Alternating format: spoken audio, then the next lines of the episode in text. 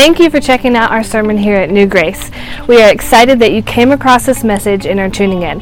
It is our prayer that it is a blessing to you. We just want to make you aware of a couple things before we get to the message. First, we would love to connect with you. You can find us on Facebook at New Grace B C. Also, be sure to check out our website, Reaching Roanoke dot com.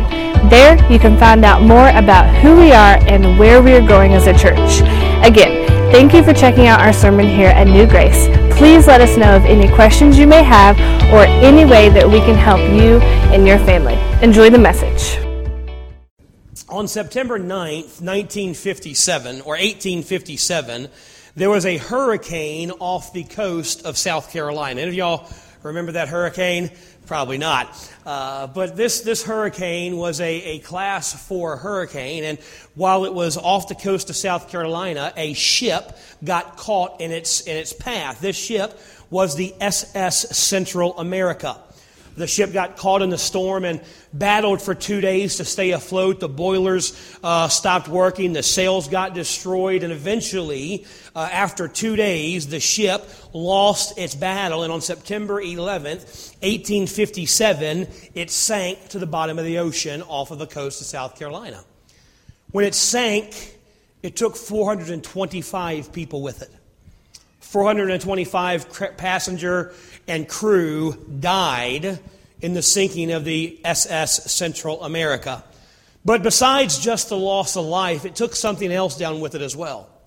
It took thirty thousand pounds of gold, valued today at over five hundred fifty million dollars. That's a lot of gold. And as the ship sank and went to the bottom of the ocean, it was lost to the world forever, most people thought. It stayed down there for one hundred thirty years until an engineer named Tommy Thompson built an underwater robot to go down and find the sunken ship and find the treasure. And then he built another robot to go down and retrieve the treasure. Now, he didn't get all thirty thousand pounds of gold, but he did get twenty thousand pounds of gold. So, if you're interested, there's still ten thousand pounds of gold at the bottom of the ocean off of South Carolina somewhere. So, if you feel like going, feel free, have fun, just tithe on what you find. But, so he found, and he was able to recover over twenty thousand pounds of gold. And he had to go down over eight thousand feet under the ocean, deeper than anyone had ever gone before, and he did this to find this treasure. The Washington Post said this on December fourteenth, twenty sixteen. He said he spent years studying the ship's fateful voyage and developing the technology to plunge deeper in the ocean than anyone had before to retrieve its treasure. The treasure trove is the richest in American history, and the deep water salvage effort the most ambition undertaken anywhere. For one hundred thirty years, a treasure worth over half a million dollars, I'm sorry, half a billion dollars, over five hundred fifty million dollars, a treasure worth five hundred fifty million dollars sat on the bottom of the ocean. Can you imagine how many people sailed over that spot over that one hundred thirty years and had no idea what was under there? Had no idea what was just below the surface if they could just get deep enough. And it, it stayed there until someone was willing to dive deep enough to find it. It reminds me of what Paul says in Romans chapter eleven when he says, "Oh, the depth and riches of both the wisdom, both of the wisdom and knowledge of God. How unsearchable are his judgments and his ways past finding out." The word unsearchable in the Greek means impossible to find the depths or the end of. Here's what Paul's saying. You can search all you want in the Scriptures, and you will never exhaust the riches and the glory of the truth of who God is. Every day, We have this treasure that we can have access to, this treasure of, of knowing God and walking with God and fellowshipping with God. And we are invited to explore the depths of who He is, to discover the treasure of the glory of God. But most believers just kind of gloss over the surface. They never really get deep and truly understand the glory and the majesty of who God is. They miss the treasure of knowing God. The glory and the treasure and the knowledge and the wonder of God is there for us to explore and us to dig deep into. See, most of us just gloss the surface. See, God is bigger than our comp- than our ability to comprehend Him, and yet He has invited us into a satisfying pursuit of discovering the wonder of who He is. And there is nothing on this earth, and no one on this earth will satisfy our soul like God. We'll never be satisfied apart from truly getting to know God. John Piper says this. He says, people are starving for the greatness of God, but most of them would not give this diagnosis of their troubled lives. The majesty of God is an unknown cure. There are far, far more popular prescriptions on the market, but the benefit of any other remedy is brief and shallow. We need a dose of the greatness of God in our lives. See, the things of this world, either the things we're pursuing, the things we're chasing after, the things we're trying to achieve, or the problems we face, the trials, the burdens, the difficulties, the things of this world become small when we see how great and powerful God is. But the thing is, the things of the world seem big when we have a small view of God. And when we have a small view of God and a big view of the things of the world, and we, we try to get these things of the world, we, we get these things and we try to achieve these things, and they, they never truly satisfy. And so for the next several weeks, we're going to dive deep into Psalms one forty-five and look at the glory of God. And we're going to do this by studying this one chapter to see God's glory, to see who God is. is. Now, Psalm one forty-five is the beginning of the end of the book of Psalms. There's only one hundred fifty Psalms, and so one forty-five is kind of the beginning of the wrapping up of the book of Psalms. And of course, the book of Psalms is the song book of Israel. As we read these, we need to understand that the Israelites would sing these. They would sing these as songs and praise to God. They're like our hymn book or our praise book. So they would look at these psalms and they would sing these psalms, and they would be praises and worship to God. Now, this psalm is the only psalm called a psalm of praise by David. So if you have your Bibles, look at them. Not, not your, your, your online Bible, your Bible Bible, your paper Bible. Most Bibles, not all of them, but most Bibles and Psalms, they have uh, the, the Psalm number. Then they kind of have like a heading or a title of the Psalm. Y'all, whose has that? Anybody has that? All right, most of them do. Here's something you need. These, these kind of titles, they are in the original Hebrew. They're not added by the translators. They were in the original Hebrew. So when this Psalm was written, yours should say David's Psalm of Praise. How many of y'all say something like that? David's Psalm of Praise, right. All right, look at Psalm one forty-three. What's it say?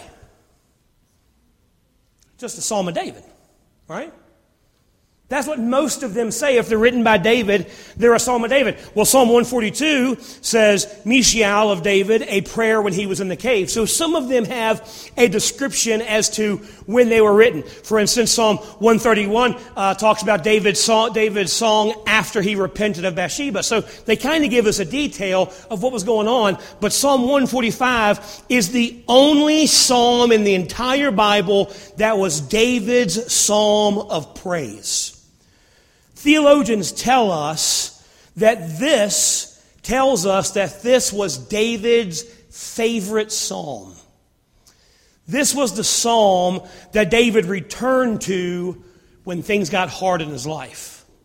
This was the psalm that David returned to, that he would meditate on, that he would rest in during difficult times. When, when David's life was kind of not going as it was, he would return to this psalm and he would praise God through this psalm. It was his favorite psalm. Now, this psalm is only twenty-one verses long, but it's filled with incredible truth. And as we go through this psalm, as we go through this chapter together, I want us to do something together. I want us to memorize this psalm together. Now, I know what you're thinking. Preacher, you already got us reading the Bible, New Testament, though, in a year. Now you got us praying before church. You got us going out canvassing. Now you got us memorizing Scripture. What are you trying to do? I'm trying to make you a better Christian.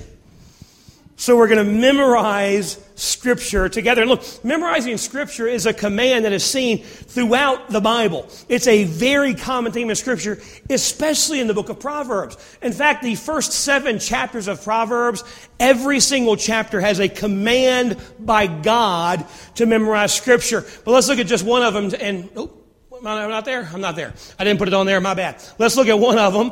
In Proverbs chapter seven, verse one, the Bible says, "My son, keep my words." That word "keep" there in the Greek is in the imperative. You know what that means? It means it's a command. It's a command by God. My son, keep my words. It's not a suggestion. God is saying, keep my words and lay up thy commandments with thee. Keep, again, in the imperative, my commandments and live, and my law and, and live in my law is the apple of thine eye. Bind them, again, that word bind is in the imperative, upon thy fingers. Write them, that's an imperative, upon thine heart. So God is commanding us, keep my words, bind them upon your fingers, and write them on your heart. God is commanding us to memorize Scripture. Later on in Psalms and Proverbs it says, "How shall a young man cleanse thy way? By keeping heed thereto unto thy word." How do you keep heed to his word? By memorizing it. So I want to memorize this chapter together. Now, there are several ways you can do this. Again, there's twenty-one, twenty-one verses. We'll be here for probably ten or eleven weeks. So just memorize two verses a week. Just two verses a week. Every one of us can do that. And there's a lot of ways you can do it. You can write them on note cards and put them on your in your in your house, on your mirror maybe, uh, maybe put them on your T V, put them on your refrigerator, you know, places you go most of the time. Uh, put them in your car. So wherever you're at, when you see that verse, you just remember to, to see that verse. Here's one thing you can do. Every week, read the psalm through at least one time. Just one time. Well, preacher, you already got us reading Matthew. It's not going to kill you to read a little more Scripture. So read a little more Scripture and just read the psalm through one time. There's another way you can do it. There's a free Bible app called Verses. That's what it looks like. You download this Bible app. I know some of you people who don't know what, what, what apps are, but you download this Bible app. It's on iOS or Android. It's free. So you download this app, you pick the verses, and then every day of a week you can. There are games to help you memorize these verses. It will read it to you. It will, you can read it out loud, but then there's there's games, and I've played a couple of them where like the words are missing and you've got to fill in the blank. And each time you go through a level, more and more words become missing. So you play these games, and look, we all like playing games. So you play a game, and while you're playing a game, you memorize Scripture. But we can memorize this verse, these chap this chapter together. But today, let's go ahead and just dive in to chapter number one forty-five. We're going to read the first two verses. These are the first two you can memorize this week. So we're going to read these verses together. So Psalm one forty-five, starting in verse number one. The Bible says, "I will extol thee, my God, O King, and I will bless thy name forever and ever. Every day will I bless thee, and I will praise thy name forever and ever." Now, whenever I'm studying the Bible, uh, I always tend to ask myself a couple questions as I'm reading to kind of help me understand what's going on in Scripture. So we're going to ask these questions as we go through this, this chapter. But here's the first question. What do these verses tell me about God? What are these verses teaching me about God? So before we see that, you need to understand a very real truth. As a believer, you have an enemy. You have an enemy that is set out, the Bible says, to, to kill and steal and destroy. He is out to get you. And the thing you need to understand about your enemy is your enemy is a liar. Look what the Bible says in John eight forty-four about him. When he speaketh a lie, he speaketh of his own, for he is a liar and the father of it. You know how the enemy destroys our lives? By lying to us. By telling us lies that we, t- and we've seen it from the beginning. He doesn't come out and blatantly lie to you about things you would never really believe. He subtly lies. Remember what he did to Eve? He comes out and says, hey, did God really say that if you eat that fruit, you're going to die? You know what? I bet God doesn't want you to eat the fruit because he knows if you eat that fruit, you'll be just like him. So he subtly lies to us and gets us to believe things that are not true about God. So the enemy, the way he works, is destruction by deception.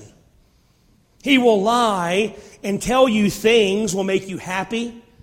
A job will make you successful. Things, people will make you feel content and fulfilled and have peace. And when you get the thing, he lies to you and says, hey, this is what you need to finally feel content. This is what you need to have to finally be fulfilled, to finally get the recognition you need. When you finally get that thing, you realize he lied to you because it doesn't fulfill you. It doesn't make you feel the way you thought it would. Marriages have been destroyed because someone believed the lie of the enemy. Someone believed your wife's not treating you like you deserve to be treated, but this woman will. And they believed that lie and destroyed their marriage. Families have been destroyed, have been ripped apart because someone believed the lie of the enemy. Someone believed, hey, if you just get all these, I know you got to work extra hours and maybe go into debt you can't afford, but you get more credit, you get a bigger credit card, and you can buy all this stuff, and all this stuff will make you happy, and you get all this stuff, and you ruin your finances, and you go into bankruptcy, and you lose your house, and your family is ripped apart because someone believed a lie. Ministries have been ruined because someone believed the lie of the enemy.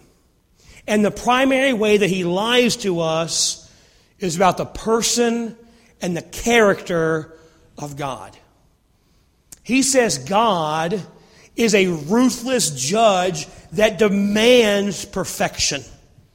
That God hates us having fun and hates us having pleasure. And he's this vengeful, angry God just waiting to smite us with lightning if we step out of line in any way, shape, or form, waiting to punish us. And that's a lie. He says that God is too big for my problems. You know, God's taking care of the universe. He's got the, the stars in the sky. He's got to keep going. He's got to keep the planets rotating around. He's got way too much going on to worry about you. You are too insignificant for God, and he doesn't really care. We've all felt that way sometimes. That's a lie of the enemy. You may not have said it, but we, we felt it. Life gets hard. Trials come, burdens come, and we, we think, well, I guess God just doesn't care enough about me to get involved. That's a lie of the enemy. Satan lies and says that God exists. And here's another lie. He, he lies and says that God exists to make me happy. God's my genie in a bottle. Anything I need, I just rub that bottle. Poof, here comes my magic genie, and God gives me what I want. So if I'm not happy, God's not doing his job. But God never promised us happiness. God promised us joy, which is vastly different than forgiveness. But here's, here's the worst way that he lies to us. He lies to us and tells us that God is just like us because he has limitations. And here's what I mean. Yeah, God will forgive you, but there's a limit to his forgiveness. God will show mercy, but there's a limit to the mercy he can give. God's gracious, but don't test the grace of God because eventually that grace runs out. There's limits to God's love. Yes, God is love, but he can't love those type of people because of what they've done. These are lies about God. And the key to the Christian life is exposing the lies of the enemy to the truth of the Word of God. And then by faith, believing what the Bible says over what the enemy tells us. And we're going to see some truth about who God is, and we're going to allow it to expose the lies of the enemy that we believe so we can grow our faith. So here's the first thing that these verses tell us about who God is. These verses tell me that God is God. That seems pretty obvious, right? But I'll show you what I mean here. The first title that David uses to express praise to God in this psalm is the title God. He said, I'll extol thee, my God. Now, the word God there is the Hebrew word Elohim. It's used twenty-six hundred times in the Old Testament. And this word, the most common use of this Hebrew word Elohim, is to describe the person and the character of God. When this word is used, it means the one true and living God.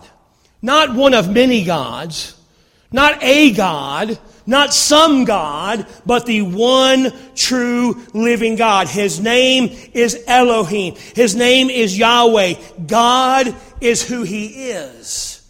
But what's interesting is this word is a plural noun. Elohim, the one true living God, but it's in the plural form. Now, what's that make you think of? Of course, God the Father, God the Son, God the Holy Spirit, three in one. It's another truth of the Trinity. So even in the name, we see the wonder of God. He is the one true living God manifested in three distinct persons. That's why in Genesis one, the Bible says, God said, let us make man in our image. Who's the us? It's not the angels. It's God the Father, God the Son, and God the Holy Spirit. Now, how can we explain that? I've heard people use all kinds of metaphors to explain, try to explain the Trinity. Of course, I've heard about the water. You know, water, if you uh, keep it at room temperature, it's liquid. You boil it, it becomes steam. You freeze it, it becomes ice. But it's all H two O. No matter what form it takes, it's still water. So that's like God the Father, God the Son, God the Holy Ghost. I've heard other people use the analogy of an egg, which I don't really understand. But, but anyway, uh, I've heard people use that analogy. And here's the thing. The Trinity is hard to explain and hard to understand, because there are things about God we're not meant to understand right now. The Bible says our thoughts are not His thoughts. His thoughts are above our thoughts. His ways are not our ways. There are things we will not understand about God until we get to heaven, and that's okay. It's okay, because here's the thing. If I understood every aspect of God and how God worked and how creation worked, and I understood everything, He's not a very big God, because He's as big as I can understand. But some people think, well, I can't understand that, so I'm just going to ignore that. Look, I don't understand how a brown cow eats green grass, makes white milk that becomes yellow butter, orange cheese, and strawberry ice cream, but I like them all. I eat every single one of them. I don't understand it, but I enjoy it. I don't understand all the aspect of the wonder and glory of God, but I enjoy it. This is the title that David uses for the first time, and it's given to God in the Bible. There's the same word that's used first time for God in the Bible. It says, in the beginning, God, Elohim. So before the beginning began, there was God. And that causes wonder and awe. Eddie B. Pink says this. He says, in the beginning, God. This is the foundational truth of all real theology. God is the great originator and initiator. It is the ignoring of this which is the basic error in all human schemes. False systems of theology and philosophy begin with man and seek to work up to God. But this is a turning of things upside down. We must, in all our thinking, begin with God and work down to man. The meaning of life can only be understood when you start with God. And our world is very man-centered. We think man is the center of the story. And it's affected every aspect of, of how we live. It's even affected how we do church. We feel God exists to, to make us happy, and we have a man-centered view of God. We, we don't start with what the Bible says. We start with some felt need we think a community needs, and then try to find a Bible verse to back it up. When we put man at the center, we ignore what the Scripture says. We have a man, the, man-centered theology of worship. We come to church not for the glory of God, but for how good the church makes us feel. What can this church do for me? How can this church make me feel better? And we're coming to the church not to glorify God, but to make us feel good. We have a man-centered view in our singing when the songs focus not on who God is, but what God does for me. It's one of the reasons I, I, I just I hate that song, I Got a Mansion Over a Hilltop, and now I know Trudy's going to play it at the invitation. You know, I got a mansion over a hilltop. First of all, we don't know that. The Bible says, in my house are many mansions. Doesn't say we get one. Number two, that word mansion means just a bunch of room. Jesus is just saying, in my Father's house, there's room for everybody. But when we sing, in my I, over the hill, I got a mansion over the hilltop, we're saying, God's given me a mansion. We shouldn't sing about what God gives us. We should sing about how glorious and how majestic and how incredible God is. David begins by reminding us, life doesn't begin with us. It begins with God. And God is God. And when God is most glorified in our lives, that is when we are most satisfied with our lives. So we find fulfillment in God being God. The enemy says fulfillment comes from God meeting our needs, but that's a lie. Fulfillment comes from us seeing the greatness and the glory of God. But here's another thing that David tells us. Not only is God is God, he says God is King. I will extol thee, my God, O King.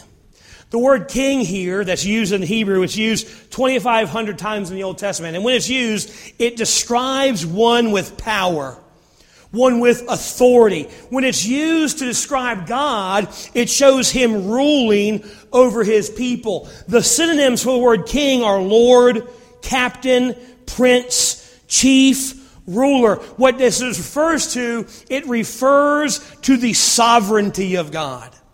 It refers to the truth that God rules over everything, that God is in complete and total control. See, the enemy tells us, well, he created the world and he created life, but creation is not really in his control anymore. He just kind of started this ball rolling, and he's kind of watching to see how it ends. God's just is not just our creator, he is our king. See, what that means is he didn't just start this thing and sit back and watch it unravel. He is sitting on the throne of the universe in total control. Look what Isaiah sixty-six says about this. It says, thus saith the Lord, the heavens is my throne, and the earth my footstool. Where is the house that ye build unto me, and where is the place for my rest? Here's what that tells us. It says that God says, the heavens are my throne.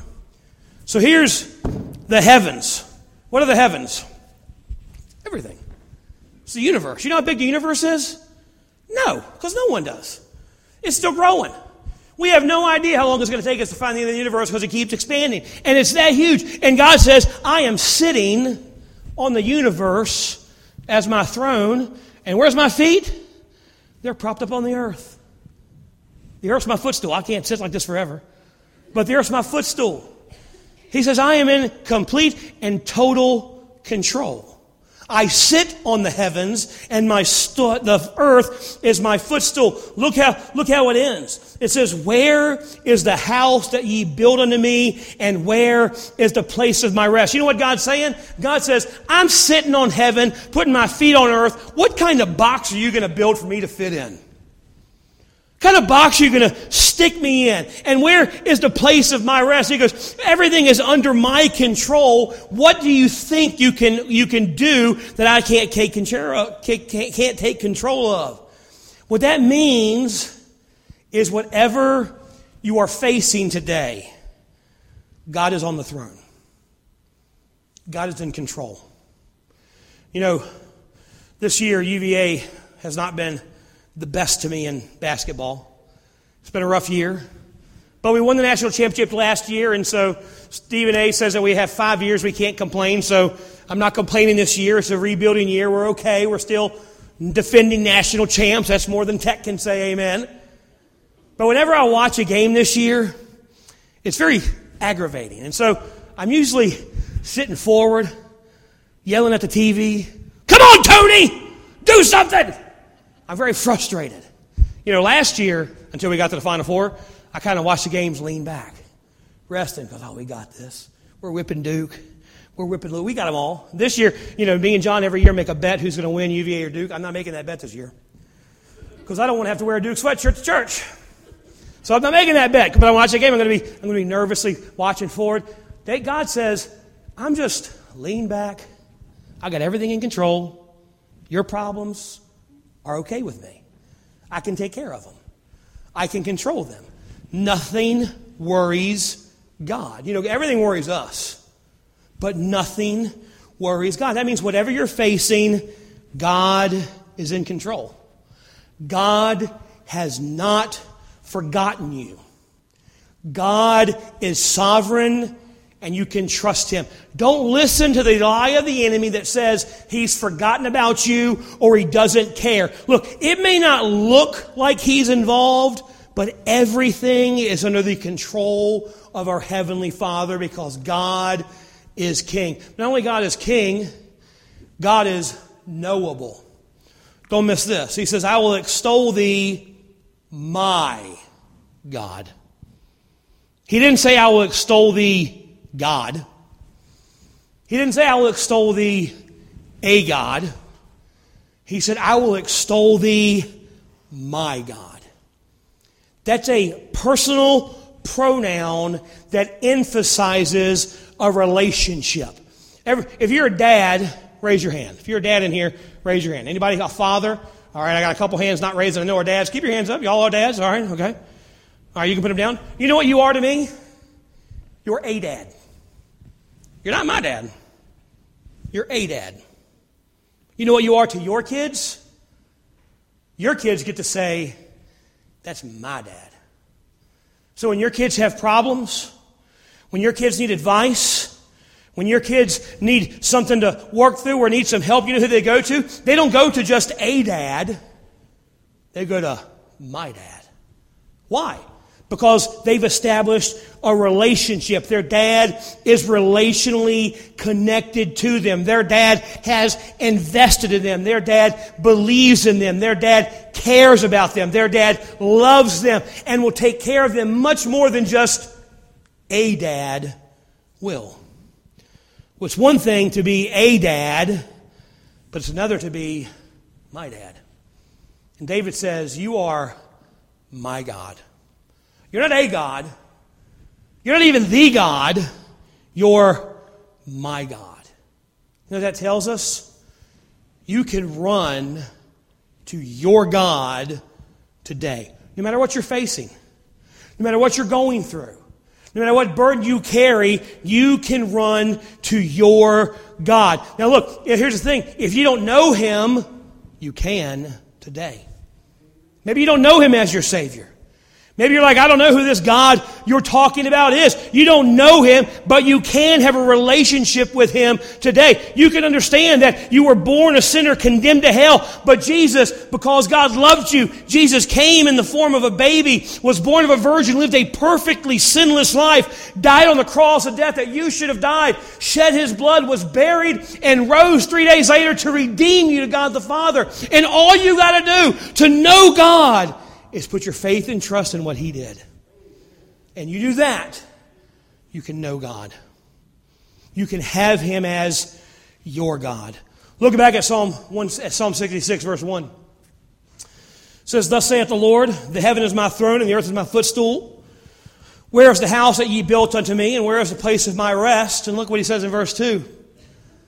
For all those things that hath mine hand, that hath mine hand made, and all those things have been, saith the Lord, but to this man will I look, even to him that is poor and of a contrite spirit, and trembleth at my word. God is on the throne.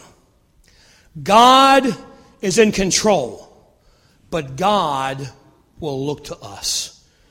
Look, God will pay attention to us. God, the sovereign God, will take all of his attention and fix it on him that is humble, that is contrite, and that trembles at his word. That means he is not some distant God. He is a God that you can know. He is a God that loves you and wants to focus on you. Now, we don't deserve that, but because of Jesus, we can have that.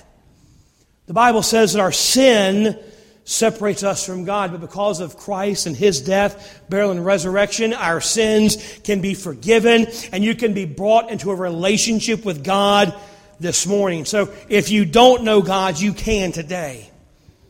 But if you do know God, maybe you need to make a fresh run at coming back to him. Come back to God. Stop skimming the surface and dive deep into who he is. So that's the first question I ask.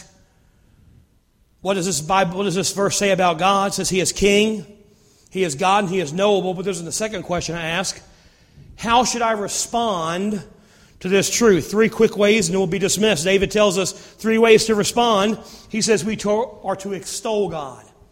That means that I should honor God above everything else.